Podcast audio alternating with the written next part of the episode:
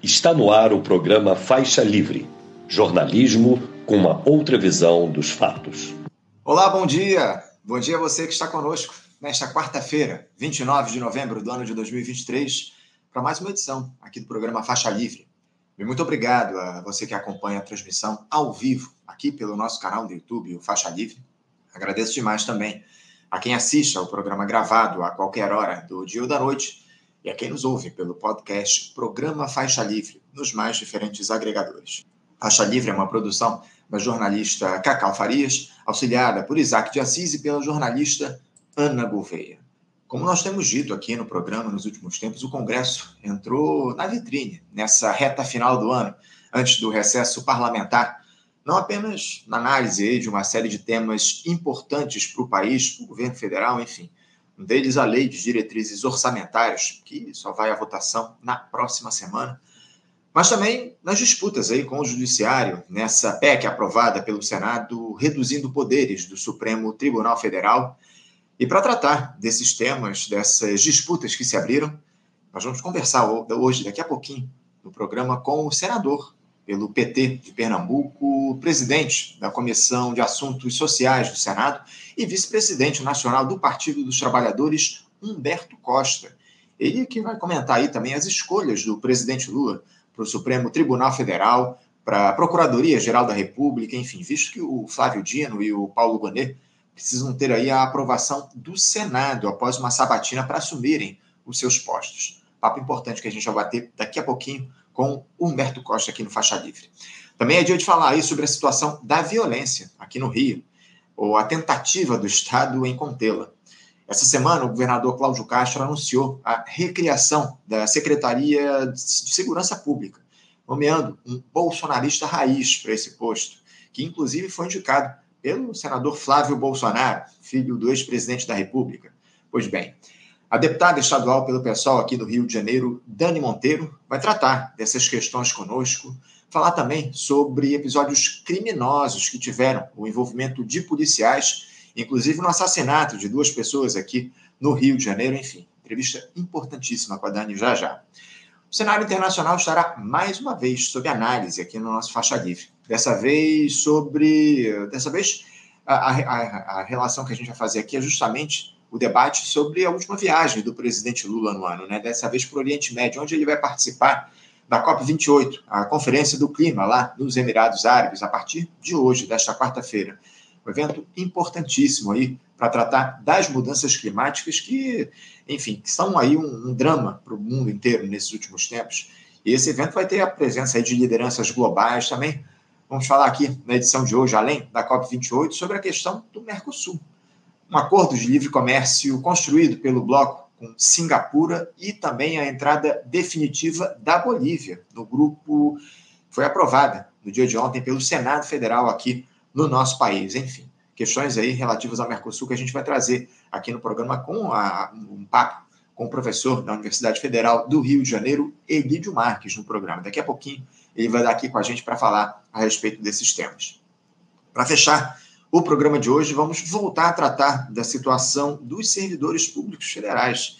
Em um papo com o presidente do Sindicato Nacional dos Funcionários do Banco Central, o Sinal, e vice-presidente do Fórum Nacional Permanente das Carreiras Típicas de Estado, o FONACAT, Fábio Fayad. Estamos aí em meio a negociações para recomposição salarial de servidores e queremos saber se houve algum tipo de avanço nesse diálogo, se o governo federal, enfim, ofereceu ou indica uma proposta decente ao funcionalismo aqui no nosso país. Enfim, é um papo que a gente sempre tem batido aqui com servidores públicos federais e hoje vamos mais uma vez tocar nesse tema aqui no nosso programa. É daqui a pouquinho, em mais uma edição imperdível aqui do nosso Faixa Livre.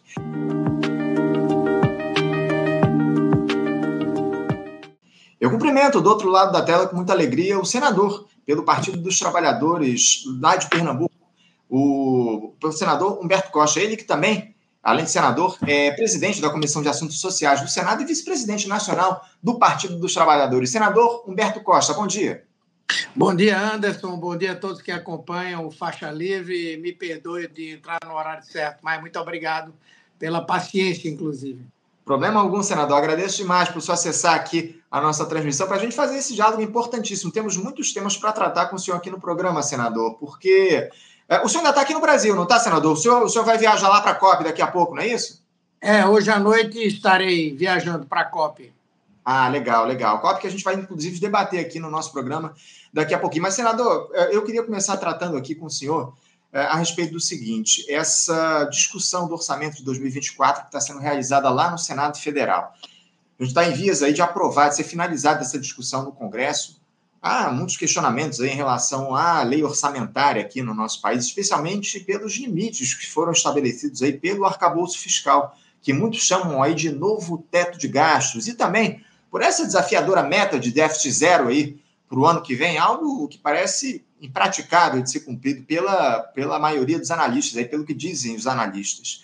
Uh, o seu colega de casa, o senador Randolfo Rodrigues, inclusive, ele tenta emplacar uma emenda a essa, a essa LDO, o relatório do deputado Danilo Forte, que permitia aí um crescimento real da nossa economia de pelo menos 0,6%, mesmo com as restrições impostas aí por essas por esses limitadores fiscais. Senador, eu queria começar pedindo para o senhor uma análise a respeito do orçamento, dessa discussão que está sendo dada lá no Senado Federal. O, o relator da proposta ele só deve enviar, aí só deve colocar o seu relatório para discussão na semana que vem aí no Senado. Enfim, o debate ele vai para um bom caminho na sua avaliação a fim de atender as demandas do país para o ano que vem. Até que ponto essas barreiras fiscais estabelecidas pelo próprio governo atrapalham a execução desse orçamento? Por incrível que pareça, senador já se fala aí, já tem se ouvido falar em contingenciamento de um orçamento que sequer foi aprovado, né? Bem, na verdade, eu acho que nós conseguimos alguns ganhos importantes ao longo desse período, né? entre eles a PEC da transição. É bom lembrar que a aprovação do arcabouço fiscal leva em consideração, como base para os gastos do ano que vem, os gastos que foram feitos, estão sendo feitos nesse ano. Então, já é uma base bastante ampliada.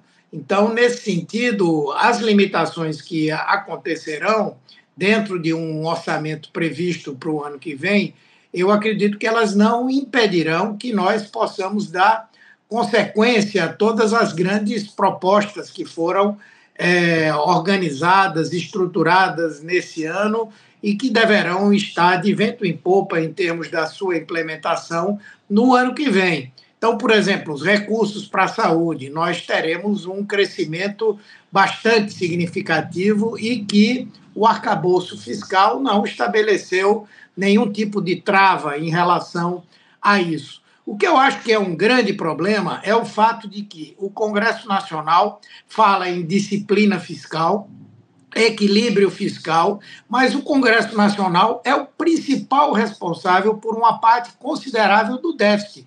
Só nesse ano nós vamos ter 36 bilhões de reais em emendas parlamentares, emendas inclusive que são é, boa parte delas emendas imperativas que, quando são implementadas, primeiro dão ao governo um trabalho gigantesco. Praticamente a estrutura de muitos ministérios hoje está vivendo para garantir a execução de emendas parlamentares. E eles agora vão implantar uma proposta de cumprimento de um cronograma rígido. Segundo, que essas emendas, a maior parte delas, está descasada com o que são é, os planos do governo. Isso termina gerando um processo é, de total distorção em relação às metas que estão previstas, aquilo que o governo planejava fazer. Então, não adianta ficar fazendo esse debate cobrando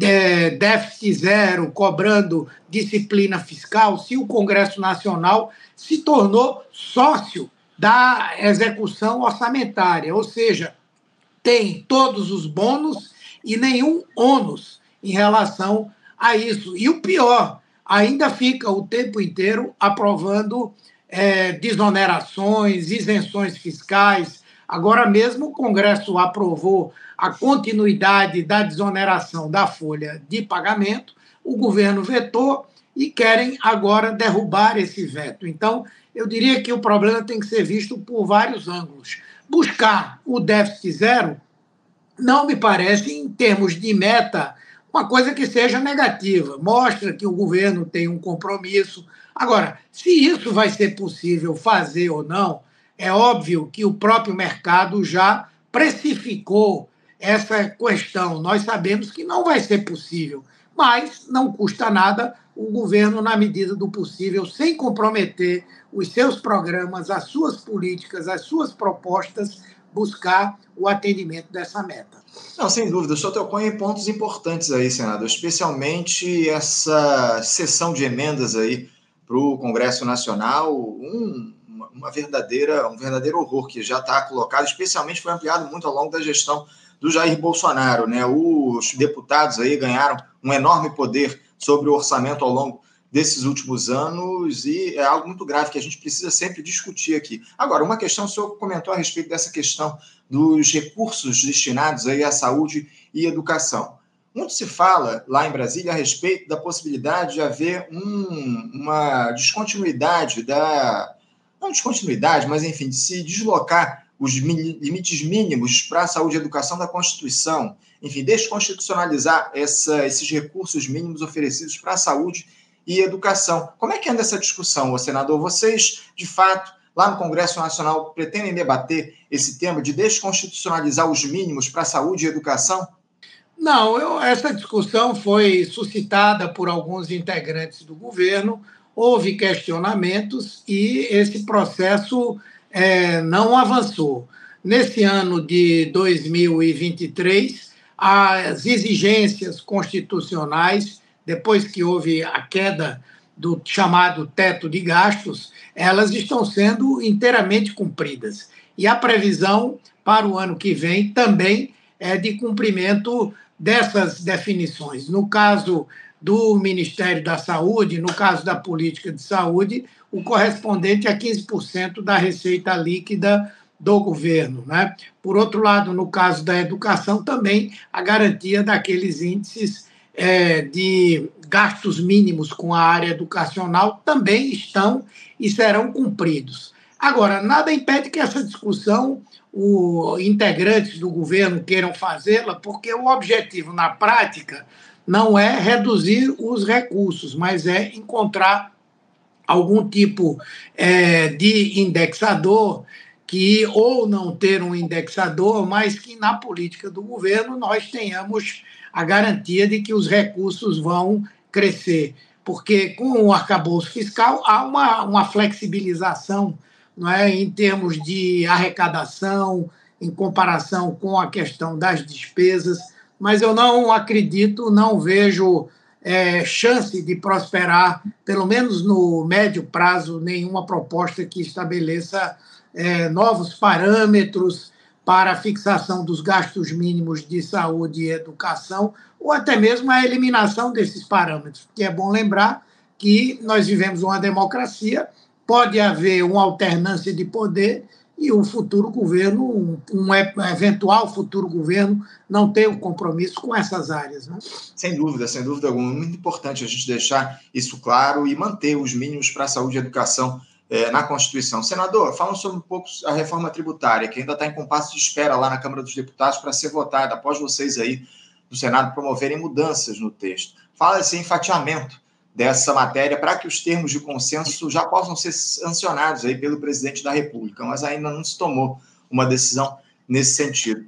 Não está virando uma novela, não, senador, essa análise da reforma tributária, que ainda que não seja o texto ideal para o país, longe disso, aliás, ela promove algumas mudanças, alguns avanços em relação ao sistema de cobranças de impostos aqui no nosso país. E outra, é, aproveitando, há ambiente lá no Congresso Nacional para se fazer a discussão da segunda parte da reforma tributária, essa sim a mais importante para o país, que diz respeito à taxação de lucros e dividendos, enfim, é, a taxação de renda e patrimônio no nosso país. Como é que anda é, o ambiente lá no Congresso Nacional para se fazer essa discussão no ano que vem? Reforma, lembrando que ela foi fatiada, essa parte da de tributação sobre renda e patrimônio vai ficar para o ano que vem.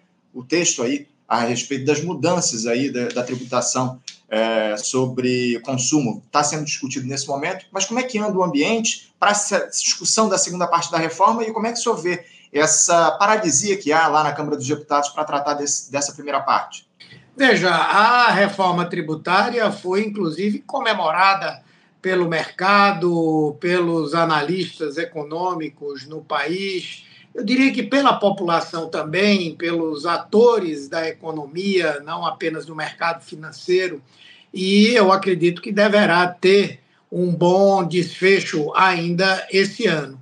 Isso é crucial em termos de garantir é, as expectativas, garantir a credibilidade do governo. Isso é fundamental para a atração de investimentos. Agora mesmo, o presidente Lula está, é, nos está na Arábia Saudita, vai aos Emirados Árabes em busca de recursos dos fundos de investimento gigantescos que existem naquela região e, naturalmente, que uma mudança nos parâmetros de tributação no Brasil contribuem para que seja mais fácil e mais seguro investir no nosso país. Então, eu acredito que a reforma será aprovada. É, é provável, é possível que alguns pontos que foram agregados pelo Senado, é, que são, digamos, secundários e, ao mesmo tempo, são, digamos, é, excessos, não é? interesses de grupos econômicos, de setores econômicos que foram agregados e que talvez não se mantenham lá na Câmara. E aí é perfeitamente possível estabelecer a promulgação daquilo que foi aprovado consensualmente, que já é muita coisa, e realizar um debate continuado por intermédio de uma PEC paralela, como se diz, até se chegar a um consenso, já que a Constituição exige que, no caso de emenda constitucional, para sua promulgação, é necessário que os textos aprovados na Câmara e no Senado sejam o mesmo. E a tramitação continua até o momento em que isso for obtido. Né? Então, eu, eu acredito. No caso do, do da reforma tributária, a segunda etapa da reforma tributária, que trata da tributação de imposto de renda, de dividendos, de ganhos de capital, de tributação do patrimônio. É, eu, eu acredito que também haverá clima para isso. O ministro Haddad, da mesma forma como ele fez na, nessa primeira etapa da reforma tributária, ele tem procurado construir é, consensos com diversos setores, com os setores dos trabalhadores, com os setores é, empresariais, com o mercado financeiro. E, portanto, quando essa proposta chegar ao Congresso Nacional, ela já terá sido objeto de um amplo debate na sociedade que vai se ampliar lá pelo Congresso, mas como hoje, mesmo o Centrão, que é caracterizado, e nós sabemos que é um grande agrupamento fisiológico, mas esse próprio Centrão hoje tem uma agenda econômica, tem vínculos fortes com o mercado financeiro.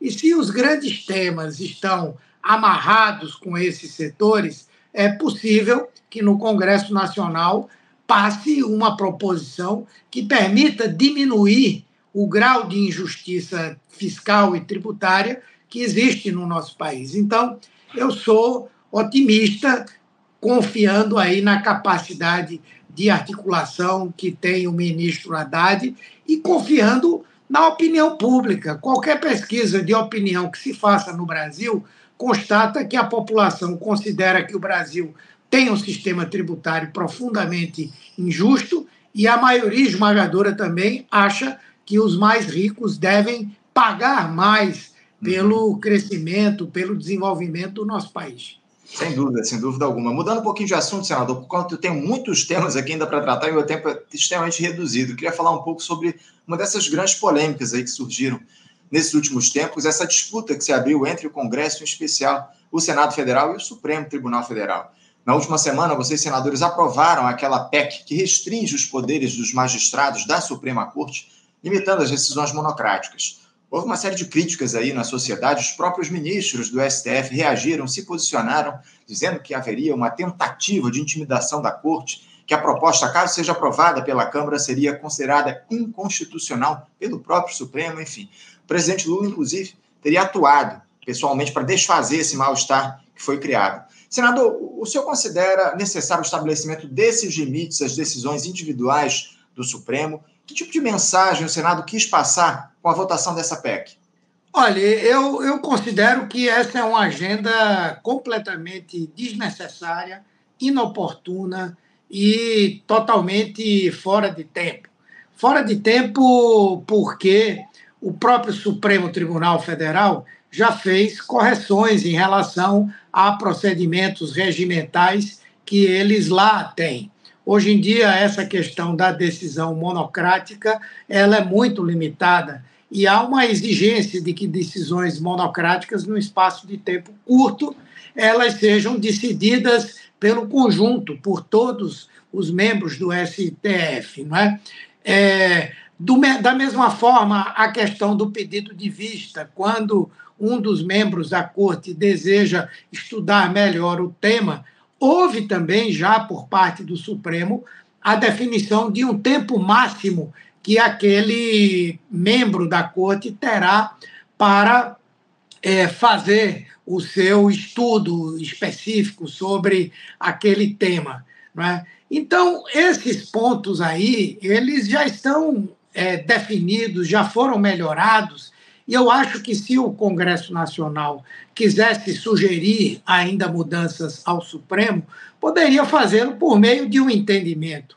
Eu acho que a apresentação dessa proposta de emenda constitucional é, na verdade, uma tentativa de é, afrontar, de confrontar com o Supremo e, na minha opinião, colocar em risco aquilo que a Constituição define como independência entre os poderes. E eu dizia que é uma coisa inoportuna, porque ao longo desses quatro anos o que nós assistimos foi a extrema-direita no Brasil, especialmente durante o, o governo Bolsonaro, é, estabelecer conflitos com os outros poderes para facilitar a construção de uma visão favorável a um golpe de Estado. Vamos lembrar que no governo passado, o presidente da República, num primeiro momento, confrontou permanentemente com o Congresso Nacional. Isso só mudou depois que ele adotou o chamado é, orçamento secreto e criou essa verdadeira balbúrdia na execução orçamentária no nosso país mas confrontou durante muito tempo o Congresso Nacional. E, paralelamente a isso, confrontou também com o Supremo Tribunal Federal e transformou o STF, o Poder Judiciário, no maior problema, na visão deles, dentro do país. E todos nós sabíamos que se Bolsonaro tivesse vencido a eleição, nós certamente não estaríamos vivendo mais num regime democrático e uma das principais vítimas teria sido o Poder Judiciário, o Supremo Tribunal Federal. Então, aprovar essas coisas, debater essas coisas, é jogar água no moinho da extrema-direita. Quem acompanhou as reações nas redes sociais que a extrema-direita teve foi de um verdadeiro júbilo por achar que estava sendo provado que o Supremo Tribunal Federal era a grande causa da, dos problemas do nosso país e sem se importar em nada com a verdadeira agenda que interessa ao Brasil, que é a uhum. questão do emprego, que é a questão do crescimento econômico, que é o controle da inflação, que é a garantia de acesso à saúde, à educação, à moradia. Então, é, é, eu entendo que isso é um absurdo total e completo patrocinar uma agenda desse tipo. Senador, já passando para o próximo tema, não vou nem repercutir muito aqui as questões, porque houve algumas críticas aí ao longo desses últimos dias a essa indicação do nome do Paulo Gonet para assumir a chefia do Ministério Público Federal. Ele tem um histórico aí de que o desabona em algumas questões, é tido como um conservador, flertando com a extrema-direita, votou pela absolvição da chapa Bolsonaro-Braga Neto por abuso de poder político, enquanto ele era vice-procurador-geral eleitoral. Você acha o, o Paulo Gonet, que foi indicado pelo presidente Lula para assumir a PGR um bom nome para a Procuradoria-Geral da República, um posto de enorme responsabilidade, já que o PGR é o único que pode, por exemplo, pedir o indiciamento de um presidente da República. Como é que deve se dar essa sabatina aí dele no Senado? Que tipo de questionamento vocês governistas farão ao postulante ao comando do MPF, senador? Bem, é, eu, eu, confio muito no, no tino político, na capacidade política do presidente Lula. E se ele fez essa indicação, teve razões para isso.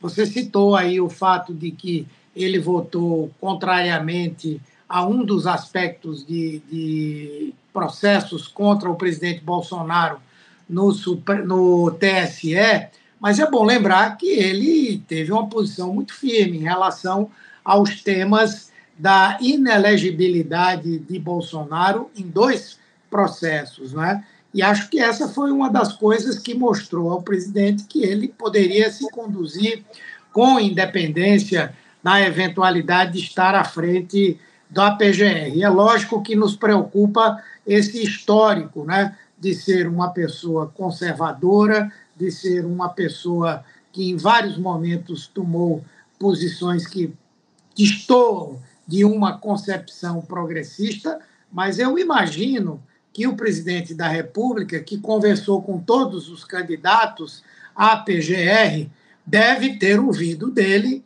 coisas das quais ele se agradou. Eu acho, por exemplo, que é, o procurador da República precisa ter um compromisso de levar até as últimas consequências a apuração do, dos eventos do 8 de janeiro, da tentativa de golpe de Estado de 8 de janeiro.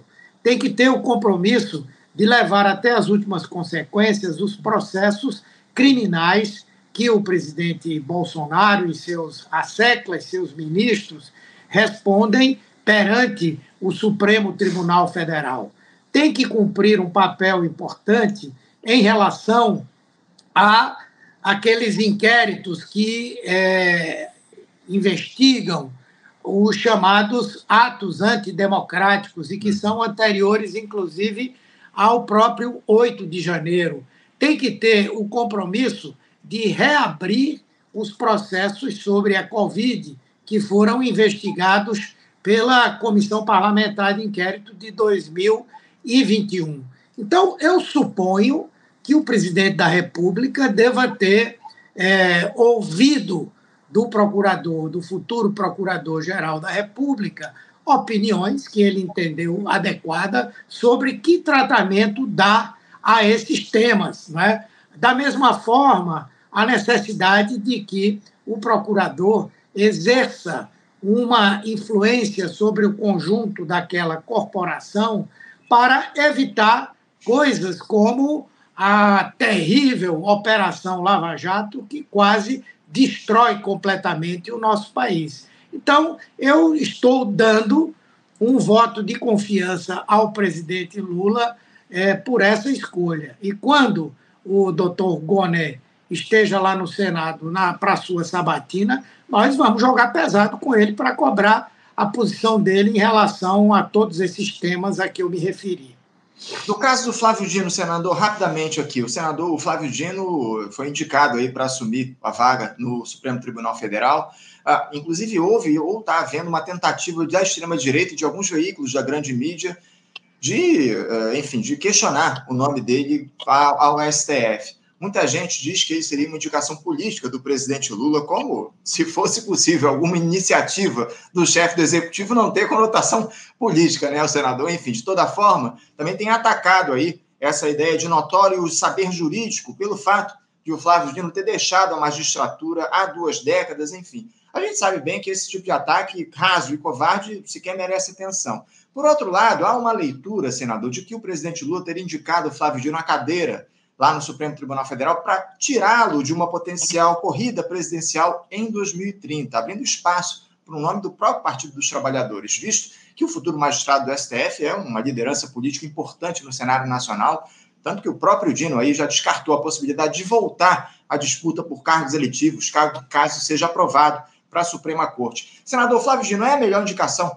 para o STF Ontem eu recebi aqui uma, um comentarista, o sociólogo Rudahit, ele disse que o governo Lula, com a saída do Flávio Dino do Ministério da Justiça, ele passa a se colocar mais à direita, porque o Flávio Dino seria um nome aí de, de combate, de embate aí à extrema-direita no governo. Eu queria que o senhor falasse sobre essa indicação propriamente dita do Flávio Dino e também sobre é, essa questão aí. O senhor acha que o governo, a partir dessa, da saída do Flávio Dino do Ministério, passa a se tornar um governo mais à direita? Essa ampla aliança pende mais para a direita a partir desse movimento feito pelo presidente Lula?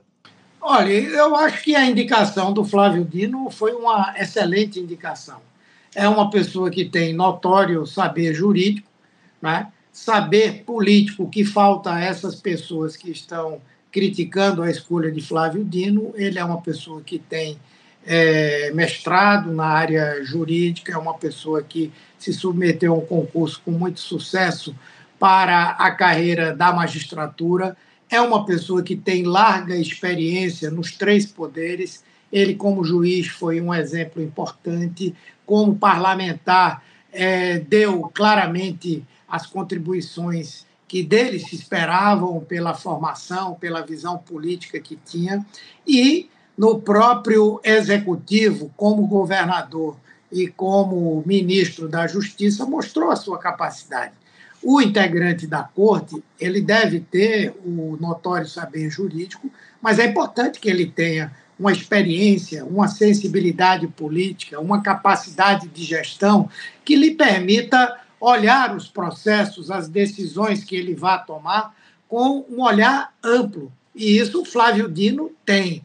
E eu entendo que a competição que houve foi com pessoas altamente qualificadas, que se tivessem sido escolhidas, estariam honrando muito bem é, a sua indicação. O caso do nosso é, é, chefe da AGU, o nosso companheiro Jorge Messias, é uma pessoa extremamente qualificada, está fazendo um trabalho excepcional é, na AGU. Eu torço, inclusive, que ele esteja na lista daqueles que podem ser escolhidos para o Ministério da Justiça. O presidente do Tribunal de Contas da União, Bruno Dantas, não só é uma pessoa dotada de notório saber jurídico, mas uma pessoa também experiente, passou pelo poder legislativo na condição de assessor, de principal é, chefe da área de assessoria jurídica do Senado Federal, vem fazendo um trabalho excepcional à frente do Tribunal de Contas da União, teve um papel fundamental durante o governo Bolsonaro, especialmente durante a pandemia. Então, qualquer uma dessas escolhas seria é, uma boa escolha. Mas eu acho que o Flávio Dino foi uma escolha muito positiva. E aí, veja, seria imaginar que o presidente da República, o presidente Lula, uma pessoa que já deu provas incontestes do seu desprendimento pessoal e político, tiraria um ministro qualificado que vem tendo um bom trabalho no ministério para afastá-lo da disputa de 2020. Pelo contrário, o fato dele ser de 2030, o fato dele ser ministro do Supremo não impede que ele possa mais à frente abdicar dessa condição para disputar uma vaga de presidente da República, né? A vaga de presidente da República, isso é uma avaliação política rasteira. Assim como eu acho que é rasteira a avaliação política de que o nosso governo está indo para a direita porque o Flávio Dino é, saiu. Primeiro, é uma avaliação temerária, especialmente porque essa pessoa que fez essa avaliação não sabe quem vai ocupar o lugar de Flávio Dino.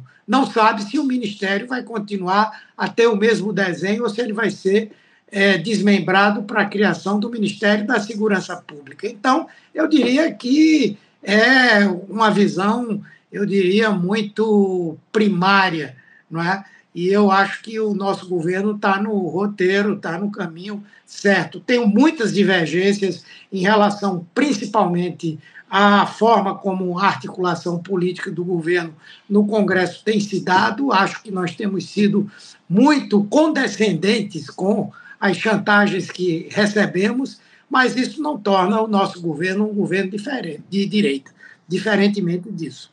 Senador, tratando de uma outra questão relativa ao Supremo, há uma pressão também por representatividade na corte, de que o presidente Lula deveria ter indicado uma mulher para a vaga da ministra Rosa Weber. Como é que o senhor avalia essa importância da diversidade em cargos na institucionalidade? O senhor acha que o Lula acerta nomear mais um homem para a Suprema Corte? Agora, lembrando que o Supremo Tribunal Federal vai passar a ter apenas uma mulher, a ministra, a ministra Carmen Lúcia. Como é que o senhor vê essa cobrança por representatividade no Supremo Tribunal Federal?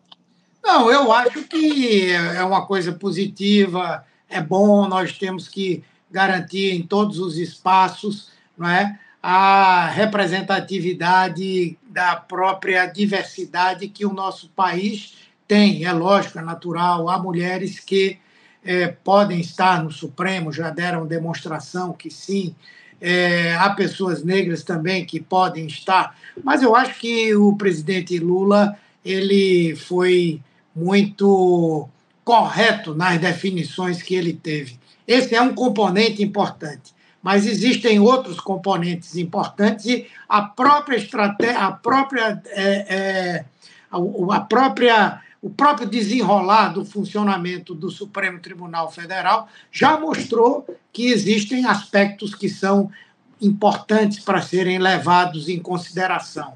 Não é? a, a própria opinião pessoal do, do presidente da República sobre cada um dos integrantes que vão é, que vai com, com, constituir a corte, não é? E nada impede que as próximas escolhas elas possam recair levando em consideração essa diversidade. Mas eu acho que em, em muitas questões existem outros critérios que têm que ser levados em consideração e acho que o presidente levou em consideração esses outros critérios, ok? Senador, para a gente fechar aqui rapidamente, eu tenho um questionamento de um espectador nosso, o Leandro Parra. Ele diz, ele questiona o seguinte: Senador, como o senhor vê as críticas do José Dirceu e do Zé Genuíno a postura do Partido dos Trabalhadores no governo, relacionando-as com o aumento do risco de retorno da extrema-direita nas próximas eleições? Pergunta para o senhor do Leandro Parra. Olha, eu vejo também com preocupação, né? Eu acho que o PT precisa ter uma visão mais crítica em relação ao governo, mas eu acho que, especialmente, a nossa presidenta tem, em vários momentos, assumido essa posição de puxar o partido para uma posição de autonomia, de independência em relação é, ao próprio governo, ainda que apoiando é, a maioria esmagadora é, das suas medidas. Eu acho que essa reflexão não é só uma reflexão do PT, tem que ser uma reflexão do governo, tem que ser uma reflexão dos demais partidos que compõem a centro-esquerda no Brasil e tem que ser também uma reflexão dos movimentos sociais. Eu acho que um dos grandes problemas que nós estamos vivendo hoje é a excessiva ação institucional, sem que, ao mesmo tempo, nós tenhamos uma ação política dentro da sociedade. Veja que os movimentos sociais, os sindicatos, é, os movimentos, é, inclusive relativos à, à defesa da diversidade, é, a defesa é, de formas de organização, estruturação na sociedade, estão hoje é, completamente institucionalizados também. Veja, os servidores públicos, que durante o governo Bolsonaro não fizeram uma única mobilização, uma única reivindicação, uma única greve, hoje estão todos organizados para cobrar do governo os interesses corporativos, aumentos de salário, revisão de carreiras e insatisfeitos ameaçando greves. As centrais sindicais estão aí no debate específico de condições de trabalho e tal, mas existe um debate na sociedade. Por exemplo, a reforma, a reforma tributária poderia ter sido muito melhor, muito mais justa, provocar muito mais justiça tributária, e eu não vi mobilização da sociedade para garantir isso.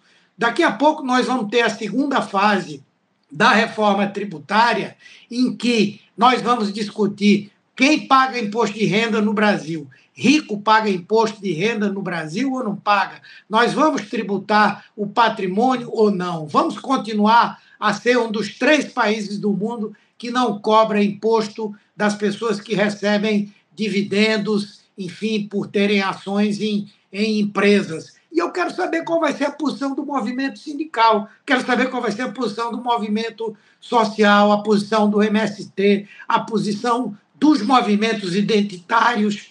Então, e o governo precisa também convocar essas forças para se manifestarem politicamente. Não é só a ação do governo que garante que a extrema-direita não volta. É povo, é povo organizado, é povo na rua. A extrema-direita hoje tem no Brasil uma militância, eu diria que em, em níveis semelhantes às que a esquerda teve ao longo do final do século passado e início desse século. E nós vamos continuar dessa forma. A nossa relação com o governo é para cobrar coisas do governo, é para garantir interesses corporativos. Eu acho que isso sim precisa é, efetivamente mudar. Então, eu acho que as críticas do Genuíno, do Zé Disseu, são boas, são corretas, acho que nós temos que levar em consideração, mas nós temos que estender essas críticas para o movimento social e para a esquerda como um todo no Brasil.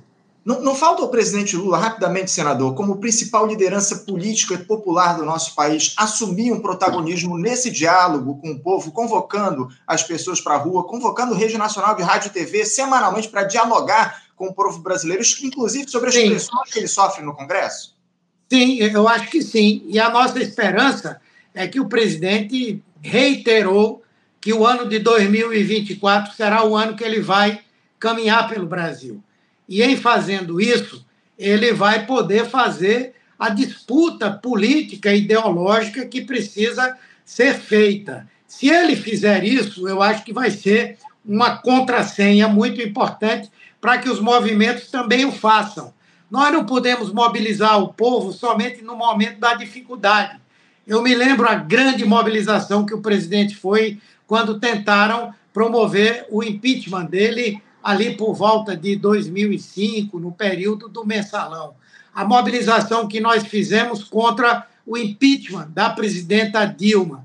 Mas, tirando isso, a nossa mobilização é nas campanhas eleitorais. Quer dizer, nós só vamos mobilizar o povo para impedir que nos derrubem ou nós vamos mobilizar o povo para garantir que o nosso projeto político ele seja efetivamente vitorioso. Ok? Senador Humberto Costa, quero agradecer demais a sua presença aqui com a gente no Faixa Livre. Muito obrigado e quero desejar ao senhor uma boa viagem lá para o Oriente Médio, lá para os Emirados Árabes daqui a pouco, tá bom? Um abraço para o senhor, até a próxima. Muito obrigado, Anderson. Muito obrigado a todos que nos acompanharam aqui pelo Faixa Livre. Um abraço. Um abraço. Conversamos aqui com o senador Humberto Costa, senador pelo Partido dos Trabalhadores lá em Pernambuco. Ele também é presidente da Comissão de Assuntos Sociais do Senado e também vice-presidente do vice-presidente nacional do PT, falando um pouco a respeito de questões relativas ao país, enfim, uma, uma entrevista importante aqui com Humberto Costa, lembrando a necessidade do presidente Lula também se impor diante desse quadro de dificuldades que está colocado, o presidente assumir o protagonismo nesse diálogo com a classe trabalhadora, né? E diz aí que o Lula vai partir aí em caravanas Brasil afora no ano 2024, um ano fundamental para o país, ano de eleições municipais, enfim, um ano muito importante para definir os rumos do Brasil e o que a gente deve ter lá nas eleições gerais em 2026. Enfim, importante entrevista aqui com o senador. Você, ouvinte do Faixa Livre, pode ajudar a mantê-lo no ar. Faça sua contribuição diretamente na conta do Banco Itaú agência 6157, conta corrente 99360, dígito 8. Esta conta encontra-se em nome do Sindicato dos Professores do Município do Rio de Janeiro e região, o Simpro Rio, uma das nossas entidades patrocinadoras, mas seus recursos são destinados exclusivamente para o financiamento do nosso programa.